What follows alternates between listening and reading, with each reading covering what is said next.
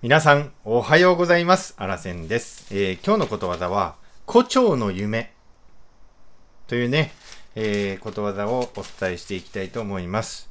えー今日もですね、はじめにことわざの意味、そしてあらせんからのコメント、そして最後にね、使い方を紹介して終わりたいと思っております。えーこの番組はですね、毎朝あなたにことわざを一つ紹介する番組になっております。毎日ね、ことわざを一つ覚えることができるんでね、ぜひ登録ボタンを押していただいてね、たまにチェックしていただけると勉強になると思いますので、どうぞよろしくお願いいたします。えーそれでは、胡蝶の夢のね、意味をお伝えするところから始めてまいります。現実か夢か、夢か現実かがはっきり区別できないこと。また、人生が夢のように儚いことの例え。これがね、意味になります。えー続きまして、あらせんからのコメントです。えーこのね、胡蝶の夢っていうのはね、古事成語にね、分類される言葉になるんですね。で、この古事成語って何かというと、昔の話が元になってできた言葉になります。そのね、元になった話をね、今日は紹介していきたいと思います。中国のお話です。えー中国にね、宗寺というね、有名な先生がいました。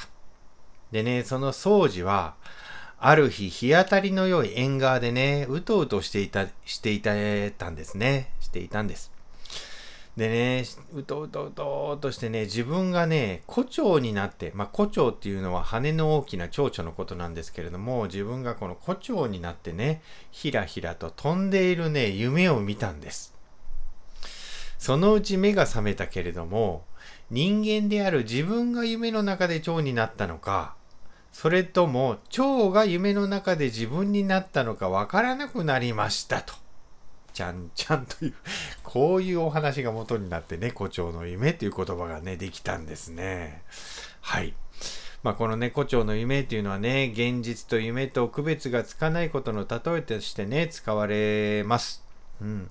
でね、ここから人生を振り返るとまるで夢のようだったと思うことを胡蝶の夢の100年目などと言いますということでございます。はい。ということでね、最後に使い方もね、ちょっと紹介していきたいと思いますので、よろしくお願いします。9! 有名な俳優さんが亡くなられたわね。ほんと、寂しいね。華々しい栄光を勝ち取った後、すぐに亡くなるなんて。人生ってまさに、胡蝶の夢だよね。ちゃんちゃんっていうね、こんな感じで使っていただけたらどうかなと思って提案させていただきました。